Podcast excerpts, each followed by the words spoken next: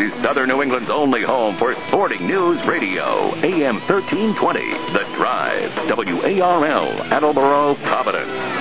Sporting News Radio.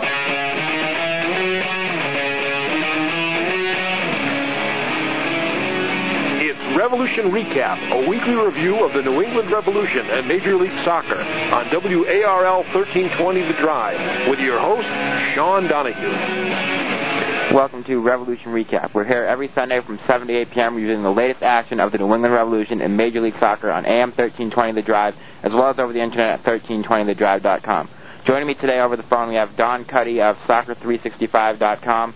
Uh, and last night, the Revs had an incredible victory, three to one over the Metro Stars. Fell down uh, two to nothing on aggregate when the Metro Stars scored a, a goal in the 58th minute from Youri Djorkaeff.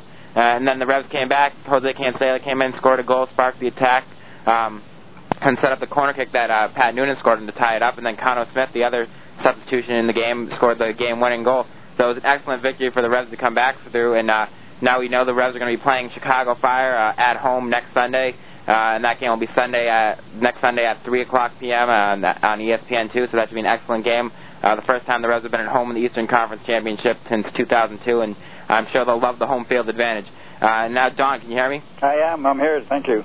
Uh, obviously, the game last night, uh, the Revs fell down two to nothing. Uh, it seemed like they were in a bad situation that late in the game. Uh, were you ever expecting them to come back and win it three to one? Well, I never lost hope, but uh, I think Steve summed it up best at the post game when he said that uh, he didn't necessarily think that they were going to score three goals in the last half hour, but uh, he knew that they weren't going to uh, give up, and that's what they did. They just continued to play their game, and uh, I think that's really a reflection of Steve's philosophy because uh, Steve Nicol doesn't have a panic button, and I think uh, he's got the team playing uh, the way he wants, and uh, they always they think they can go out there and beat anybody, and on their day they can. So uh, I think uh, it was a remarkable comeback. But uh, you know we've seen the Revs do this over and over again this year. Look how many goals they've scored in the later stages of games. So uh, it's like the last time I was on your show, I think it was the second show. It was early in the season when they were on that early season roll, and I was saying uh, it was a good time to be a Revolution fan, and it's just gotten better since. We've had some wonderful games. I mean, last night, even if uh, you don't support either team, if you just watch that game on TV, that was some great entertainment there. It was some great drama. It was a roller coaster ride, and uh, I think it was a real good advertisement for the development of the American game. Yeah, it was a great game. The Revs were uh, unlucky not to have a lead earlier. I thought uh, definitely a good call for a penalty kick when Pat Noonan crossed it in and uh, hit Jeff Agoos' arm. The linesman seemed to call it, uh, and then the ref didn't let it off. And then uh, down the other end, the next half, uh, Clint Dempsey had a shot off the post, and then they went right back, and Metro Stars scored for Youri Djorkaeff, and it seemed like uh, it wasn't going in the Revs' favor at that point. But the, the team, it really shows the team spirit that they stuck it up through all that and managed to come back and win it. Yeah, well, I mean, there is a great team spirit because uh, actually after the post-game press conference, I was walking back to the locker room with Steve Nicol, and uh, I made an attempt to recruit him to coach the Irish national soccer team. As you know, they just fired Coach Brian Kerr when they failed to make the World Cup uh, recently. But uh, Steve, of course, said uh, he wasn't interested in the job. Uh, he said to me, uh, "Oh, uh, I only know one man that can make uh, turn water into wine, you know, and uh, I'm not sure if I believe him either." So. Uh, when we walked into the locker room, Clint Dempsey was just coming out, and he looked like he was headed out on the town. But as soon as he saw Steve, he says to, he just yelled out, "Get away! Get away!" And then he threw his arms around Steve, and the two of them were like uh, the best friends, you know. So I think that's indicative, indicative of the team spirit. So uh, this, this this team is uh, playing really well. They're a good team, and I think uh, this could be the year. And the game against Chicago, um, obviously the Reds have had success against Chicago this season. Um, they have a the three one and zero record against them, and the one loss coming in the only game they missed Shalrie Joseph, their team MVP this season, and they've scored six goals against Chicago compared to Chicago's one. Uh, how much better do you think the Revs match up against Chicago than a team like DC? And do you think that that was probably the ideal matchup they could get going into this uh, Eastern Conference final? Well, I I mean, I asked Shalrie last night in the, in the locker room, uh, you know, who do you want to get next week? And he says, we don't care who we get, we're at home. And teams know that it's hard to come to Foxborough and get a result. But uh, having watched Chicago tonight, they're they're definitely dangerous. And uh, I mean, they've got some big men. That's the thing, especially the the, the, the two strike partners they have. Uh, the rookie Rolfe, who's an excellent player, and then this other guy uh, Jaqua. So, uh, you know, our back line, our back three aren't particularly big or strong players. So, I think the key will be to uh, try to get the ball from uh, going to those two guys. We need to win the midfield battle, and uh, also when you're playing against big guys, you want to move the ball around quick because you want, you got to take advantage of your better mobility. And when the Revs are playing well, I think they're really good at the passing game. Uh, so one of the things I'd be looking for, though, it'd be a decent day. We want we want good field conditions. We want to be able to go out there and play the game the way the Revs like to play it. And uh, obviously, last night the snow on the field, especially early on before the undersoil heater melted it all, that was a real factor that uh, helped the Metros, you know, because we couldn't move the ball around the way we wanted to. So I think that's key next week. Is uh, you know be, be aware that these guys are going to be pumped up after such a big win today, and such an unexpectedly easy one. I mean, DC didn't show up, but uh, the Fire really wanted it more, and they just outmuscled DC, and DC were put off their game early, and they never really got going. So no, when Chicago comes in, they're going to be full of confidence. But um, Steve's going to prepare the team. They're, like he said last night, you know, just because we have home, home field advantage, we don't expect that we're just going to get a result because we're at home. We have to work for it. So uh, I think it's going to be a great game. So let's hope we get a good day for uh, the quality of play and also, you know, get a decent crowd in there, which might have happened last night if it hadn't been such poor conditions.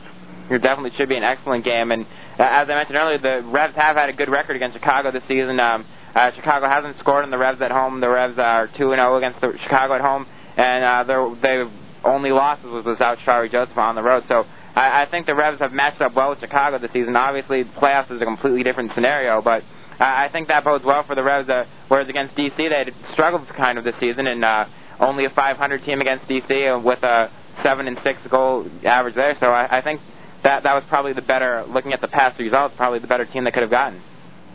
Yeah, well, I mean, we'll never know, but uh, what we do know is that uh, we're going to have to beat Chicago next week, and uh, we're going to have to play to our strengths. And uh, obviously, they're going to come right at us from the uh, well, first whistle and try to get physical with us and disrupt the flow of play. And uh, we we can uh, maybe not match them for physicality uh, in in the back, but uh, we got some big guys ourselves in the middle of the field, and uh, you know we got to hold on to the ball and uh, play it around create some chances. So it'll be interesting to see uh, what the starting lineup is, assuming everybody is healthy, because we've had uh, some uh, good performances last night from the subs, and so Steve's going to be thinking uh, very carefully about uh, who he's going to put out there next week, especially uh, you know looking at the opposition. Uh, their guy tonight, uh, Chicago, uh, Ivan Guerrero, who plays on the left side, he had a wonderful game, scored two great goals, and uh, very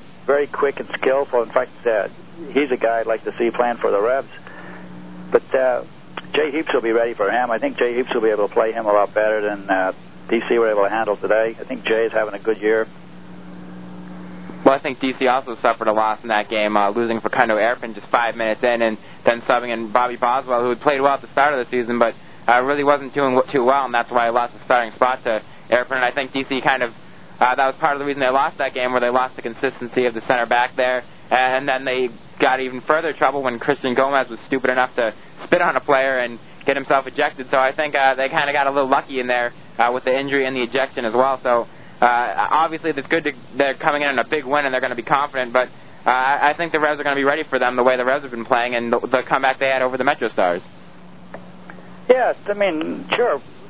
I, uh, we're going to be ready for them. I, I think that Steve Nicol knows we've played against them. We know what they're going to do, and we know what they're capable of. But uh, they're going to try and stop us from playing, and uh, I, I think we know how to, uh, you know, cater to that. And so, uh, one of the things what, I, I'd like to see is, is, to start uh, Pepe. I think uh, not only did Pepe come in last night and basically save us, but uh, I think a player like him is going to be key in the type of game that I'm expecting next week, which is, you know, Pepe is the guy who shows up in midfield open to receive a pass out of the back. something that DC didn't have today. Most of the DC players seem to be uh, hiding. There was no leadership there, and uh, if you're if you're a defender and you're you got the ball and uh, you look up, there's Pepe waiting for it, and you give it to him, and and he doesn't lose possession. He just so. You know, I've seen Pepe criticized for not scoring a lot of goals, but uh, Pepe's main contribution is to link play, and uh, I think that's going to be a real key factor next week. So I'd certainly like to see Pepe getting the starting spot over Daniel Hernandez. Yeah, Cancela, I thought, had an excellent game there and was really a turning point in the game. Um, the other substitution who came in was uh, Khano Smith uh, for Marshall Leonard early in the game when Marshall Leonard went out without went out with an injury, and then Khano Smith scored the game winner. Uh, but he went out with an injury later in the game as well. Uh, as far as the left side, uh, if those two are injured, who do you think might start there, or where do you think the lineup change might be in that situation?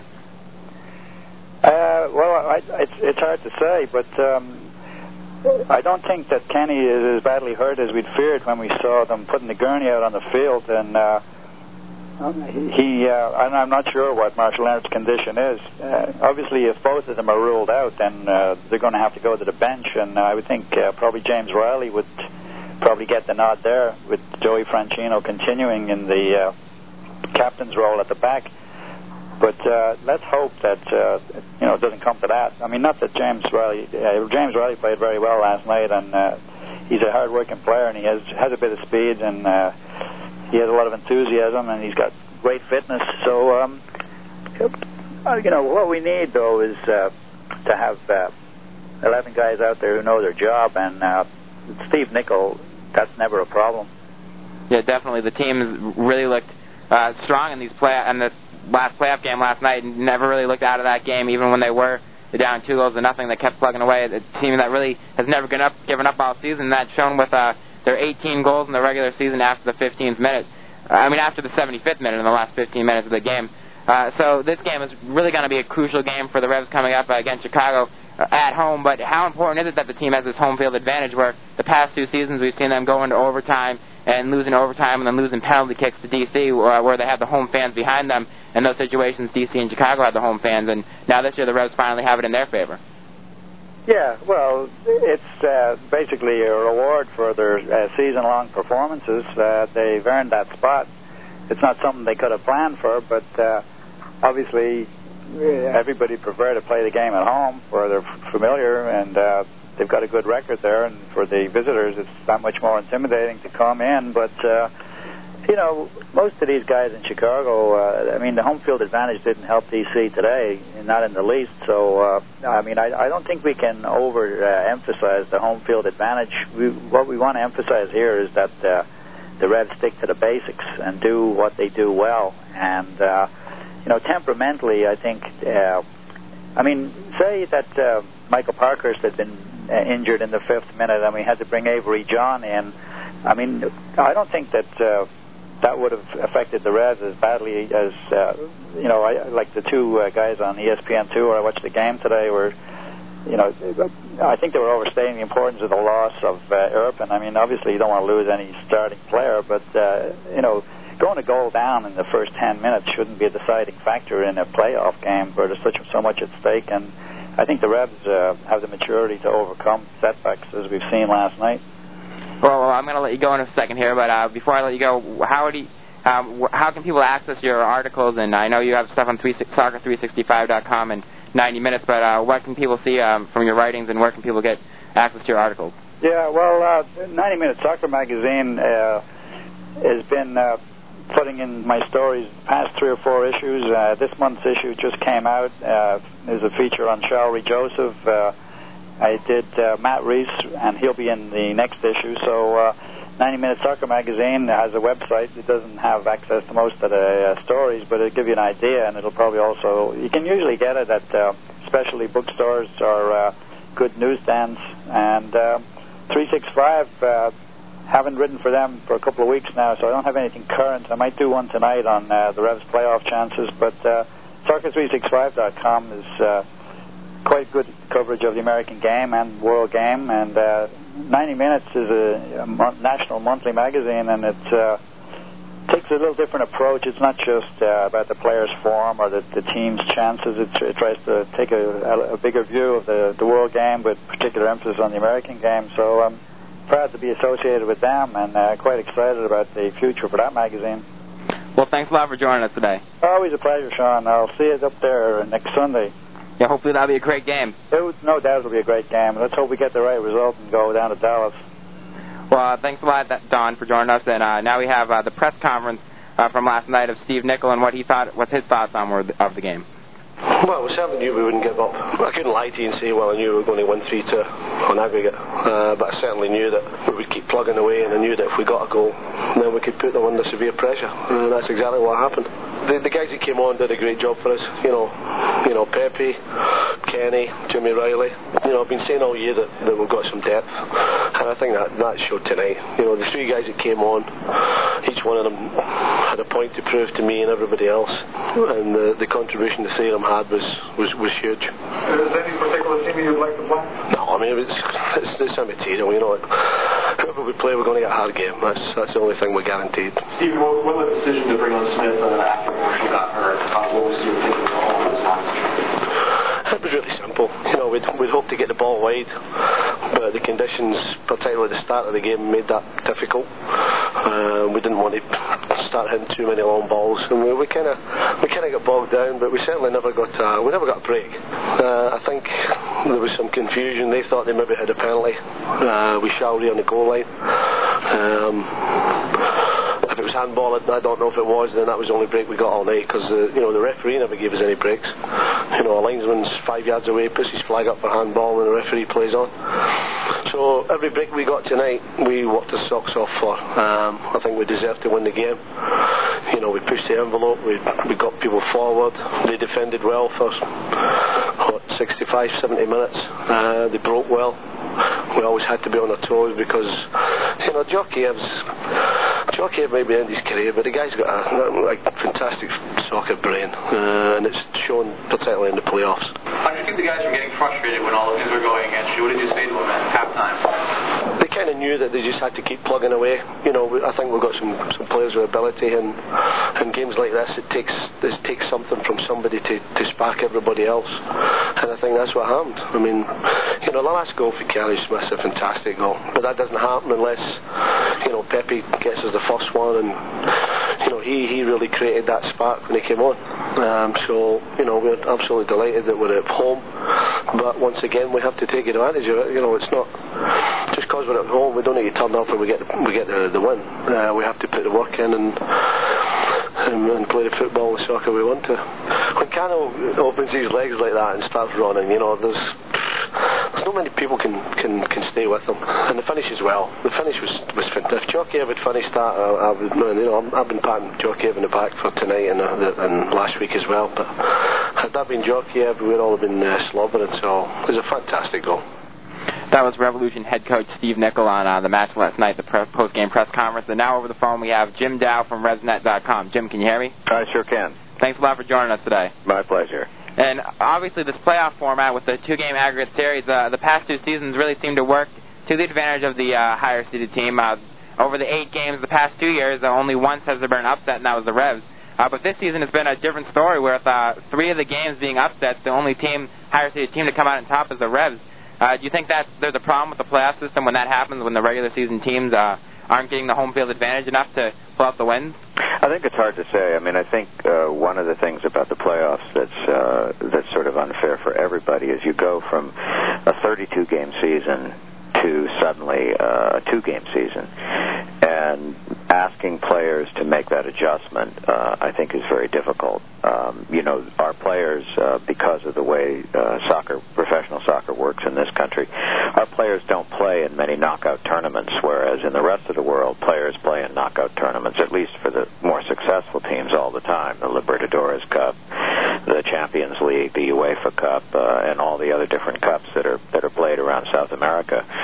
Uh, to say nothing of Africa and Asia and so forth. But our players really don't have that much experience with it, except for the Open Cup. And so when you suddenly have to change gears, I think it's a very it's a very big demand of the players, and it's absolutely no wonder that the experienced players like a Guevara or, or Djorkaeff or so forth, uh, you know, really s- suddenly start to stand out in ways that maybe they don't over the the long haul. And we found out today uh, who the Revs will be facing in the conference final will be Chicago, who pulled off a four nothing victory over DC United uh, away after tying the first game at home at zero to zero. I think that was pretty sh- shock to everybody with DC how good how good of a home team they've been. Uh, but Chicago came out with a three nothing lead at halftime, and then DC in the second half quickly went down a man when uh, Christian Gomez got a red card for spitting. So. Uh, how how shocked, how surprised are you by that result? And do you think Chicago's a better team for the Reds to be facing than DC uh, based on their past records this season? Well, I think that uh, I, I think that everybody was was surprised. Uh, I mean, DC uh, probably has the biggest home advantage of, of any team in the league in terms of their support and the atmosphere at uh, at the stadium. Um, but it will be interesting um, to hear what some of the reporters, uh, you know, the people who cover uh, United, uh, dig up about uh, dissension within the team. I, I, I can't imagine that, that suspending Freddie Adu uh, in the locker room before the first game didn't have some kind of divisive effect on the players. I, I, I think probably Nowak did the right thing, but but I think that there's more, a, a lot more to this than meets the eye. Uh, Wynalda uh, said on TV, I don't know if you were listening when he when he said it, but you know, Adu got a really hard tackle uh, fairly early in the in the second half before the game sort of broke open, and uh, nobody kind of stepped up. And Wynalda said, uh, "Isn't that interesting?" You know, um, I, I really wonder what's going on down there. They're an awful good team, and they have an awful lot of good players. Um, but I'm I'm not sure that uh, that Freddie's the best thing for that team right now. Yeah, definitely. And then uh, a guy like Christian Gomez is one of their experienced, uh, better players who uh, much talk of MVP over the past two seasons of one of their better players. And he comes in there and spits on another player and gets himself ejected when the team's already down by three goals. So an experienced guy like that, it's surprising to see him do that. Well, let's put it let's put it this way. In a lot of the leagues, they don't pay a water bill for uh, their uh, you know keeping the pitch uh, wet. Uh, there's so much spitting that goes on in soccer. It's not a good thing. I'm I'm totally against it. But having watched soccer in other countries, there's an awful lot of it that goes on. And uh, I mean, it was a fabulous camera angle uh, when you saw Gomez actually this huge, you know, sheet of water going out towards uh, was it Prideaux? I can't remember which the DC was, defender, yeah. but it was uh, you know it it it it was a stupid, stupid thing. And Gomez, I, I don't know if you know this story. I think it's a great story. You know, Gomez was suspended uh, a couple of weeks ago, and he ended up uh, in the D.C. Uh, with the Barra Brava with his own drum. You know, he's that much of a, of a fanatic. Uh, I think he's a very, very special player.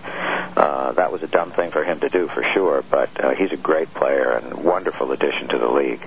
Yeah, especially right in front of the referee there. The ref was about five yards away from that play. Well, you know, when the red cloud descends, it descends, and I, and and I think a lot of, you know, one of the things about these playoffs is is is you you see the level of passion uh, that the teams bring to it. Um, it would be wonderful to have that level of passion uh, for the whole season. It it just makes for not necessarily the most beautiful technical soccer, but really really exciting soccer.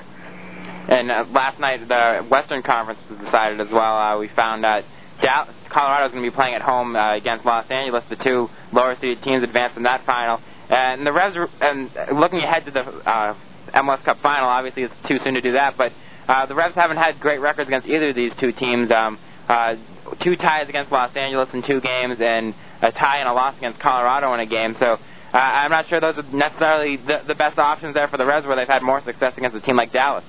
Well, I think that's that's true. Um, it's it's really hard to say. I mean, remember one of the things about going to Colorado is you're playing at altitude and you're playing on a full size pitch uh, at altitude. Uh, the way these teams travel in this league, uh, I, I think we we tend not to uh, realize how much traveling can take out of you. I mean, if you're on a, a four six hour flight, you're changing two time zones, uh, et cetera, et cetera. You're moving up and down in, in altitude. Uh, you know that can that can be something. I mean, look at the way it's not as extreme as Mexico City, but look at the way going to the Azteca affects teams. So I think that uh, you know uh, playing uh, for the Rev to play, say Colorado, uh, on uh, on Dallas's turf at sea level, let's say, or near sea level, I think that may be a different thing. Although certainly uh, Colorado is is is physically a very very good team. And they've been playing a lot better recently as well. No, I don't think anyone expected them to jump over Los Angeles and get that third seed in the playoffs, but they made a push at the end and got that. So uh, definitely a team that's been playing better towards the end of the season. Yeah, I think I think the th- the thing is uh, at the end of the day, the Revolution uh, are one of the teams in the league now that has a signature style. And when they're in a situation when they can play that style as they were in the second half uh, last night, and that's the first time um, in this whole series against the Metro Stars in you know four halves of football that they've been able to play their signature style. They couldn't do it in the in the first half because they were, you know, Steve Ralston was playing in a snowbank. Uh, I don't know how it looked up from the press box, but from the fort, it was because we were quite close to him. It was ridiculous. He would get the ball, he'd try to stop it. At the same time, he'd try to, uh, you know, maintain his balance, and at the same time, uh, some, you know, MetroStars guy would come thundering in towards him. Uh, it was really a very, very difficult thing. Um, down in New York, it was like playing with a greased, uh, you know, greased ball uh, on on ice with no skates. So last night's second half was the first the first time in the whole series that they really were able to play on a reasonable surface. And I think going down to Dallas, if they make it, or next week even if we have good weather, I think we'll see some really pretty wonderful soccer from the team. Well, I think another part of that as well was uh, there was a lot of talk about the play of Jose Cancela versus uh, Clint Dempsey at attacking midfield. And I thought when they brought in Jose Cancela, he really changed the game. Uh, they kept the ball in the Metro Stars half. They were keeping possession, and they were creating better chances. And Cancela went out there and got the goal, and then got the assist on the game tying uh, on the game tying goal. So I thought he, he had an excellent game last night, and I think there's the coaches are going to have a t- tough de- decision come next weekend who to start. Well, you know, uh, when, when, last year I remember Steve Nichols saying that that uh, one of the first things that he does when he sits down with his lineup before a game is he writes down Clint Dempsey's name and then he figures out where he's going to play. And I think uh, it really is true. Clint Dempsey is a fabulous player. Uh, he's had a, a kind of tough patch uh, over the last uh, third of the season, but he really is a fabulous player. It still isn't clear what his best position is. Uh, when you look at players like Hernandez, like Cancela, like Joseph, uh, you know, those midfielders, Dorman, you know what their best position is. And uh, somehow, one of the things that's going to this team's going to have to face in the off season is defining what their best team is. Uh, right now, they've got you know a core of about 16 or 17 really really good players. I don't know if they can keep all those players. You know, I don't know if the if the salary structure and the individual ambition of the players and so forth will allow them to do that. But if they do, they really are going to have to make some pretty hard and fast decisions about who plays where and what. Well, in my mind, uh, Clint Dempsey at the start of the season, when he was getting most of his points and most of his goals, was really playing at uh, defensive midfielder. And then when they moved into the attacking midfield, he seemed to be trying to create too much, maybe do too much, dribble around too many players. Where back then he could more focus on making the late runs into the box and getting on the end of the crosses. So I think that's something we need to consider as well. And also the play of Cancela over the past three games, two goals and two and two assists. So I think he's a, a player that really needs to get consideration when they're making the starting lineup. Well, you know, I, I'm I'm a huge Cancela fan. I love his style of football. I think um, his stop and start. Uh, you know, he he really reminds me. He's not a goal scorer, although he did obviously score one of the most important goals in Rev's history last night. But uh, he's not a goal scorer per se. But he reminds me of uh, Claudio Caniggia, who used to be able to control the the the speed of the game by taking foul after foul after foul and free kick after free kick after free kick just to maintain possession. Uh, Cancela does that. Now, the thing is, the Rev style doesn't necessarily match that uh, in terms of being able to uh, keep the ball, uh, you know, keep keep moving with those kinds of starts and stops. But he's just a wonderful player to watch. And the game coming up this weekend, uh, Chicago coming to the Revs Sunday at three o'clock. Uh, what do you expect out of that game, and what's your prediction for that game? Oh boy! Well, I'll tell you. Um, you know, the Chicago that we saw playing against uh, DC was the Chicago we saw playing against uh, AC Milan this summer. I mean, they were just uh, they looked like they were the first division team, and DC was the third division team. Um, I haven't seen Chicago play that well since since the middle of you know since they played that that uh, exhibition match. If they can continue that, that's uh, you know we've we've got uh, something on our hands. They also have some big big tall guys in the back. You know, one of the things that um, really was true with this MetroStars series, with all due respect to the MetroStars, because I think they have a core of really good players, their defense is terrible. and uh, we, in a way, had no excuse not to score four or five goals a game. Had the conditions been been decent, um, but they weren't, and so we didn't.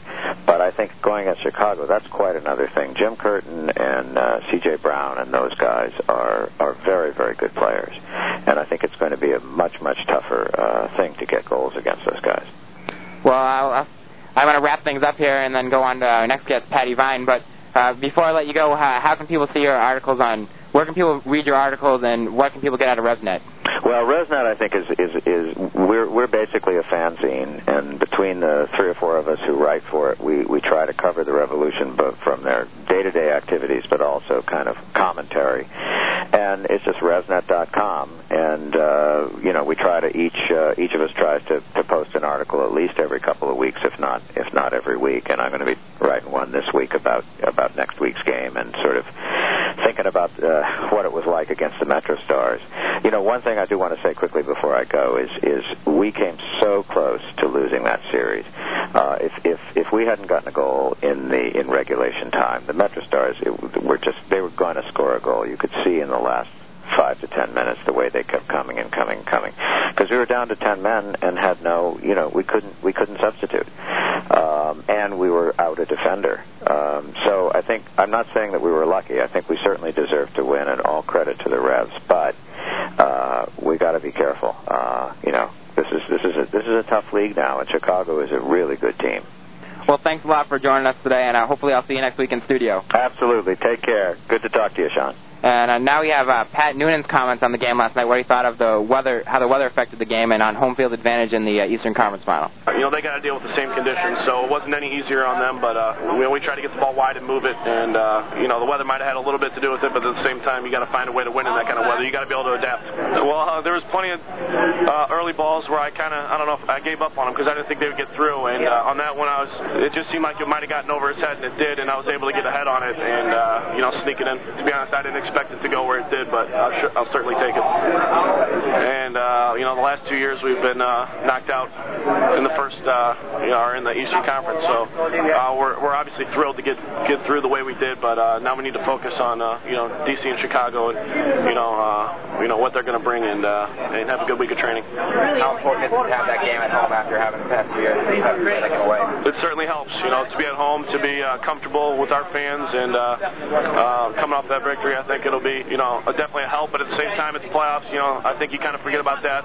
They're gonna, whoever we play is going to come out firing, and we got to match their intensity, and you know, try to get on an early, uh, get an early goal so we can uh, open up the game.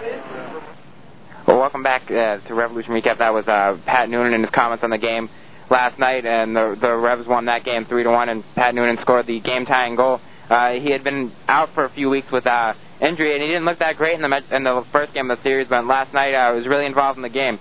Uh, and now joining us over the phone, we have Patty Vine of Providence Sports. Patty, can you hear me?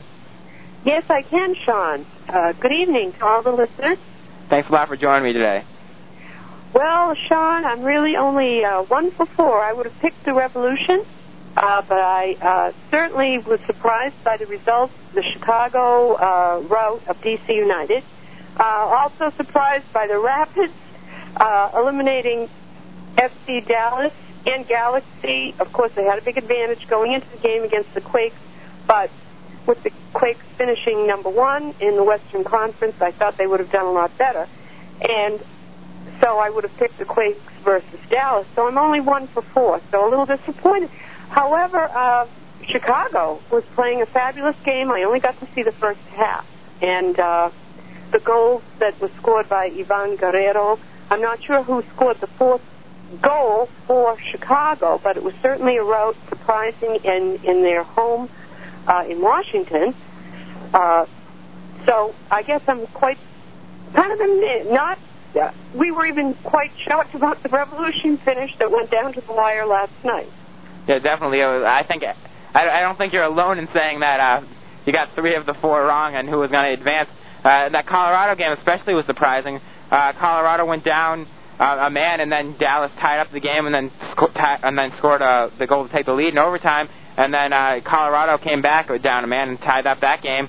And then Carlos Ruiz had a chance to win it for Dallas late, and uh, he missed the penalty kick. So uh, definitely some exciting games over the weekend and some great results. Well, I think that uh, Guatemala is uh, kind of sad today over Carlos Ruiz missing that penalty kick, which obviously would have put uh, pretty much put Dallas into the uh, final of the Western Conference. But then again, uh, Ivan Guerrero uh, is Honduran, and I'm sure they that whole country, which follows the sport, even though there'll be just one player from representative, obviously from the country, his two goals uh, today for Chicago were uh, just spectacular. So we have a, a Central American connection kind of um, happy, sad type uh, deal going. Uh, they're neighboring countries, but Carlos Ruiz, I don't know. Uh, he had a fabulous game based on, you know, the shots on goal. I think he had uh, 11 shots on goal. Joe Cannon had 12 saves. So I think uh, Carlos Ruiz probably very disappointed today about that, uh, missing that penalty kick. And, and then in the game today, uh, Chicago, uh, DC, uh, it's a shock result to see Chicago up 3 nothing at halftime. And then uh, Christian Gomez spitting on a, a DC player and getting ejected for that. Uh, another surprising thing to see a player uh, with his experience doing that. And uh, it was really a surprising result to see DC, who have such a great home field advantage and have been such a great home uh, home team, lose to Chicago at home. Exactly, but in a way, it's they have four MLS Cups, and um, I'm happy that another MLS team will be winning the cup. Hopefully, New England Revolution, which I don't know what you feel, Sean, but I think they will uh, be facing Galaxy in the final uh, in two weeks. Well, I'm going to disagree with you there. I think uh, the way Colorado's been playing in the end of the season and the home field advantage they have uh, with the altitude there, uh, LA has failed to score on them in the two games, and uh, Colorado has won uh, both of the two games at home against Los Angeles. So I think they have a big advantage there at home. So I, I think if the Revs do advance, which I think they have a great chance of doing, I think it will likely be against Colorado. And that will make for an interesting matchup. Obviously, our the two teams that have never won MLS Cup before as well. Exactly. Two teams never having won the MLS Cup. It's good for the league as well to have that uh, final, to have a new MLS Cup winner because the league from the beginning has never wanted to have one team such as DC United win four cups in 10 years. That was, you know, they created a dynasty, but the, uh, the format of MLS was so that one team would not dominate. So we would have uh, even distribution of salaries, etc. Well, yeah, That's been the the management concept. Is that how you would interpret it too, Sean? Yeah, definitely. I think it worked that way too because DC was really the dominant team for uh, the first three or four years of the league and winning three out of the first four. Uh, but then after that, they failed to make the playoffs the next couple of years, and now they're finally being able to build back to the team they were. I think they lost a lot of the players because uh, some of their better players wanted more money. They couldn't afford it under the cap. So I think the league has worked that way, and I do think that's good for the league. Well, we have two awards coming up this week, and I certainly hope that Steve Nicol does get Coach of the Year. Uh, he's competing against Dominic Kinnear of the Earthquakes and Peter Nowak of D.C. Two other great uh, candidates, but based on what's happened, of course, I think the voting has already uh, the voting has been in closed for a while.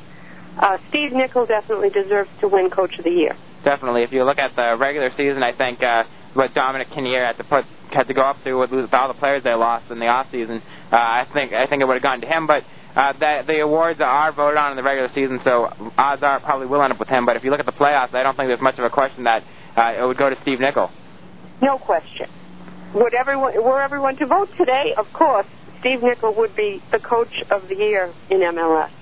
And rookie of the year, we we both feel Michael Parkhurst is one of the most deserving candidates. However, I Chris Rolfe had a good game today uh, in Chicago for Chicago Fire, I should say, in Washington against DC United. So, uh, what is your pick for uh, rookie of the year? Do you have one? Well, I think it's got to go to Michael Parker. Uh, it seemed like Skeel, Scott, Scott Sealy was making a, a push to be rookie of the year, but then he really lost the starting spot at the end of the season, and uh, when it came time for the playoffs and the stretch run when the team needed the wins. So I, I think that really should count him out when you see a guy like Parkhurst who's played every game of the season and every minute of every game. Um, I think you really got to. I really think you can't look past him. Obviously, Chris Rolfe has had a good season. Uh, he doesn't have as many goals as Sealy during the regular season either, though. And he, he's played 29 games, 20, 21 starts, but he's also a player that's seen a lot of time off the bench as well, not just starting. So I think you really got to look at the player like Parkhurst, who's been consistent the whole season and has been a great player for the team. And from Cranston, Rhode Island, that that makes it even more special because he is local talent that Revolution uh, has has uh, recruited and has had an unbelievable season with the team.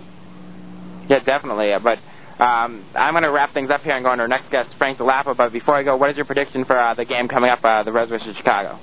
I think Revs versus Chicago, we have definitely got the advantage playing at Foxborough, and I definitely think Revolution's going to win it. Well, no doubt. Yeah, I, I would agree with you on there because uh, the Revs have played so well against Chicago this season, and Chicago hasn't scored on the Revs at home. I was talking about that earlier with Jim Dow. Uh, they've had a better record against Chicago than they have against DC this season, with six goals for, one goal against, and that goal uh, was without Shalrie Joseph for their MVP this season. So I, I do think it looks good for the Revs. But it will be. It will be a fight to the finish. It will be an unbelievable game. I think uh, we we saw a great game yesterday. I think this one will be even better. And hopefully uh, next better Sunday weather. At 3 p.m. And hopefully better weather. Better weather too. Well, thanks a lot for joining us today. Thank you, Sean. Uh, that was Patty Vine of Providence Sports, and uh, we were talking earlier with we played the comments of Pat Noonan, and now we have the other goal scorer, Khano Smith, who scored the game-winning goal, and his thoughts on the game, uh, his, his possible injury, and, and the playing in that kind of weather conditions. It wasn't it wasn't going for us. I mean, Clint hit the post. We had a couple of things, you know. He hit the post and they come right back Yeah. and score. Yeah, definitely. So I mean, it's it's double. we just just kept fighting. You know, that's the spirit of the team that we never gave up. You know, we could have gave up and said, you know, this just ain't our night, but we didn't let it happen. It's probably why things started going for us towards the end. What happened on that play that you got hurt? Um, it just of he, he went- just fell on my leg. When were you able to walk on? I mean, you seemed to be really hurt out there. You had to get the stretcher. So when was it? When I got back in here, I was you know, able to walk on it now, but uh, I feel a little bit in there, so I think I just strained something underneath. Maybe it's not as bad as first but Do you think with your performance today, I mean, that if you are healthy, you could get a starting spot next week because of what happened? I don't know, that's, that's, that's up to Stevie, you know. Just wherever he needs me, I'm on. As long as we win, we're not much up. I don't care if I shoot the bench the next game. You said you guys, the guys on the bench, are trying to prove a point. Did you prove a point to him tonight, though? No, I just want to help the team win. It's not about proving a point to the coach. I just want to help the team win. Was that your first time uh, playing out in the game during the snow? No, I played in Blizzard in college as well, so not used to it by any means, but I've been in that situation before. And how does the snow affect the way you play the game? doesn't change too much. I mean, the conditions you have to concentrate a little bit more. The ball, you know, it's, it's getting real fast off the surface as it hits. You gotta concentrate a little bit, but it don't really affect anything really. It seemed a few times uh, players stopped uh, on runs where the ball ended up stopping and landing in a place where maybe they could have gotten it. Uh, was that something that as the match uh, ran on that you got more used to uh, running after every ball, even when you thought maybe you didn't have a chance at it? Well, in the first half, you know, the ball was sticking a lot more because there was a lot more snow on the ground by now. You know, towards the end of the second half, the snow was gone, so and the ball was skidding a lot faster off the turf. Uh, that was uh, Revolution goal scorer Khano Smith who scored the game-winning goal last night, uh, and he's been a substitute that's come off the bench and really made a difference in the recent weeks. Uh, now we have uh, Revolution writer for the Boston Globe, Frank Dell'Apa. Frank, can you hear me? Yeah, I'm good. I hear you. Hear you fine, Sean. Thanks a lot for joining us today. Sure, thanks. Good to be with you. And the, the result last night, obviously, the Revs down uh, two two to nothing late in that game, and came back to win it three to two uh, on aggregate uh, in regulation time. Were you a bit surprised that they were able to pull it out and get that win in regulation time without having to force overtime? Yeah, I was a little surprised it wasn't looking too good, but it does, shows that uh, you know offensive uh, play is, is being rewarded, even though uh, you know it went down to uh, you know some doubt about it at some point. But uh, Metro Stars just played defense and counterattack the whole time, and uh, Revolution tried to attack. And uh, you know sometimes you you know you can get frustrated and, and, that, and it just doesn't happen. But uh, you know it did happen. I think the key was bringing in uh, uh, Jose Cancela, and Pepe really changed the game a little bit, and that that was the key. And referee uh, Brian Hall didn't have a great game last week either. Uh, he he called the mystery foul on a Chad Barrett goal for Chicago, and he also missed the penalty kick that looked pretty obvious on a slide tackle from the side on Jaime Moreno in the box. And then this week he missed a blatant handball from Jeff Agoos that his linesman pointed out to him, and he waved him off there. And then he also missed a shirt tug on Pat Noonan as he was running on what seemed like it might have been a breakaway. Uh, what did you think of of how? Uh, Brian Hall ref the game, and is he really the best ref this country has, uh, getting him a, a official of the year? Yeah, good question. I, I I don't know who the best referee is, but he, he might well be. Uh, I think he did have a little problem in this game. I didn't see the whole Chicago DC game though. Uh, certainly, uh, spotlight was on him on a couple of those calls, big time. And uh, uh, I, I just think that I think the refereeing changes a little bit in the playoffs when there's something at stake. And I'm not sure it's right, but but it, it just seems to change. And uh, you know, I I don't know uh, if it's if it's right or wrong. I think uh, remember the best referee in the U.S. and really the guy that uh, you know in, in the last few years that set the tone here was Esse Baharmast, and he called it an extremely controversial penalty in the World Cup, uh, Norway against Brazil, that nobody saw except for him. And and then I think Swedish television it, it captured it. You know, somebody with like a handheld camera or something showed it the next day. Uh, you know, so. Uh, you know, Effie was was not afraid to make those calls, and I don't know why in this country now we've gone to guys that aren't calling anything. You know, uh, you know, those are clear. I, I thought it was a handball too, and uh, you know, the linesman put the put the flag up. So I, I just think the mentality's changed. I'm not sure why. Well, well I question why uh, you see the linesman put his why the referee would see the linesman put his hand up like that. Uh, obviously, the linesman was only about five yards away from the play, uh, in a much better position than Brian Hall was. I, I question why he made the decision on to not to wave that off when he was in a worse position than the linesman was, obviously in that case. And, and it was surprising that a referee has been doing it as long as him would do that. Yeah, I, I, I don't know. I think Brian probably had a good look at it. I think he knew what happened. Um, you know, I just think that uh, maybe he just decided not to make the call. It really reminded me of a play again in that '98 World Cup where uh, Roberto Baggio put put a ball off uh, the hand of a Chilean defender exactly the same way. And it was a penalty. I mean, you know, it was just a penalty, and you know, I think Agoos knew what he was doing. Um, he didn't reach his hand out to touch the ball or anything uh, what you'd call blatant, but he knew what he was doing, and uh, you just can't you can't touch the ball with the hand in the penalty area. You can't put your hands in a position like that. So, uh, um, yeah, I think Brian Hall probably had a good look at it. He just decided not to call it, and why I don't know. In Chicago today, obviously pulling off the shock win over DC uh, on the road, they, seem to be playing some good soccer.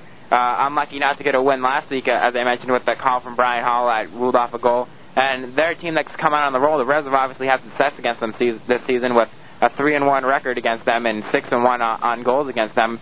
Uh, the only game they lost was without their MVP Shalrie Joseph. But how do you see that matchup playing out, and what do you think uh, are the keys to that matchup for the Revs? It was a real surprise. Uh, I agree. I think uh, you know four to nothing in DC. Uh, in DC, uh, just didn't look like they showed up uh, the way they, they usually do at home, and uh, very much a surprise. So I think Chicago. Uh, and I, I give DC credit too for most of the season and the Revolution. Those three teams, to me, are the only teams in the league that really played offensively. You know, from the opening kickoff and weren't afraid to go at teams. So Chicago uh, Revolution should be a good matchup.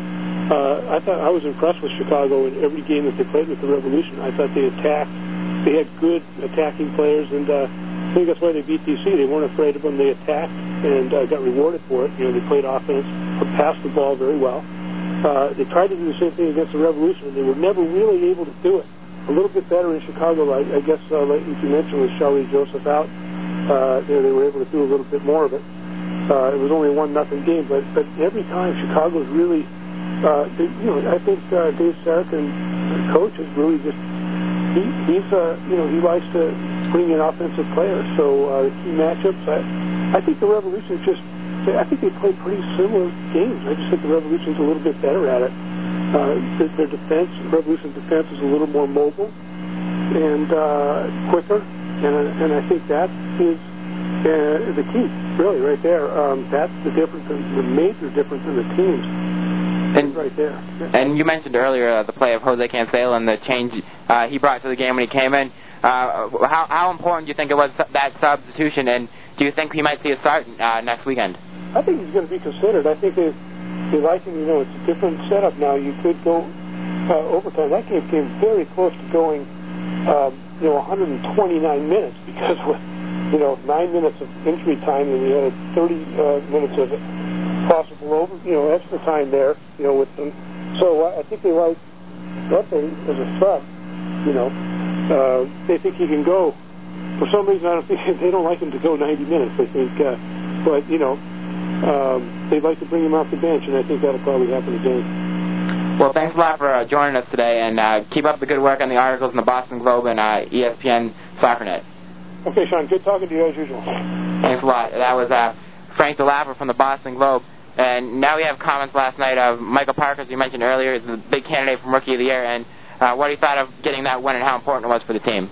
You know, if we had lost tonight, it would have been a huge disappointment. You know, we felt like we put ourselves in the best position possible in order to get to the cup. You know, and if we didn't pull this out, you know, it would have been a huge disappointment in front of our home crowd.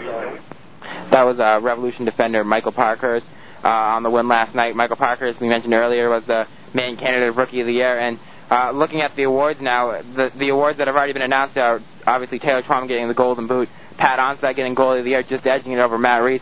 Matt Reis winning that uh, um, as far as the player vote, but uh, the media and coaches made that go to Pat Onstad, who had a great season. I think both of them had a great season and deserved recognition. Uh, the award left to be, yet to be announced. Uh, Rookie of the Year, MVP. I think Twellman stands a great shot at MVP, and I think Michael Parker really, really deserves the, to win the uh, Rookie of the Year because the way he's been playing. I mentioned earlier a guy like Scott Sealy was taken out of the lineup for the stretch run, and a guy like Chris Rolfe ha- hasn't started every game of the season. A guy like Parker has been the key to the Revs defense and really the only change they made from last season where they've gone to a first place team to a, when they've gone from a team that just had to win the last game of the season to make the playoffs to a team that's first place in the league. And uh, joining us now over the phone, we have uh, Revolution fan David Yellup. Dave, can you hear me? Yeah, how's it going tonight? Great. Uh, how are you? Oh, I'm still recovering from last night. I mean, talk about uh, a game that can change in just a, an instant. And that's what it was. I mean, when uh, Cancela came on late in the second half, you know, he, and the Metros uh, made it 2 nothing. he said, that's it. The season's over. But uh, you can't give up on these guys. They, they, year, the whole year through, they have never given up. And that was the reason why that they uh, came through with the three goals in, in the second half to advance to next week's game. Well, that, that was certainly a good point. They had the the shot for the penalty kick, which I thought was a pretty clear penalty kick, and, and then uh, Clint Dempsey had a shot that rings off the post, and the Metros go right down the other end and score uh, to take a two two nothing lead in that. But the team didn't give up. Uh, I thought Steve Nicol made the right move in subbing Cancela. He goes in, uh, scores the goal to get them right back in it, and then gets the assist on Pat Noonan's goal, and he's a player that really made a big difference in that game. Right, and all year, you know, you you kind of heard whispers that uh, uh, you know there's a breakdown in communications and what they expect of of Jose and what's going on. But I mean, Nicol knew that he had to have some defense, uh, some offense, excuse me, that Hernandez and Joey Franchino, who was substituted at the same time, were, were not going to get the Revs anywhere near uh, coming back in that. So what he did is he brought on a couple players who had more offensive potential, and Jose Cancela is definitely a player with a lot of offensive potential. And uh, Jose comes on, and just a couple minutes after he comes on, uh, beats like three or four uh, Metro Star players and scores the goal that sparks the comeback. And a guy like him has been playing so well recently with the two goals and the two assists in the past two games.